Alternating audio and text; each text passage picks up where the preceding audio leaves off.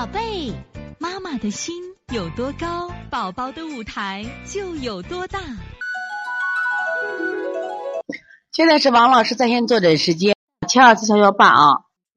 这个呢，因为夏老师做了腺样体摘除了，这个饮食控制的很好，都是粥半流食，感觉气严重不足，怎么调理中气？食疗和药疗是这样啊。因为笑笑现在这个呼吸通畅了，但是呢，做完手术以后要调，我觉得补正气吧。补肾阳、补脾阳、外劳宫、推三关、搓肾腧，给孩子做一下吧。所以从现在开始学习小儿推拿，从现在开始学习正确的育儿理念，一点都不晚。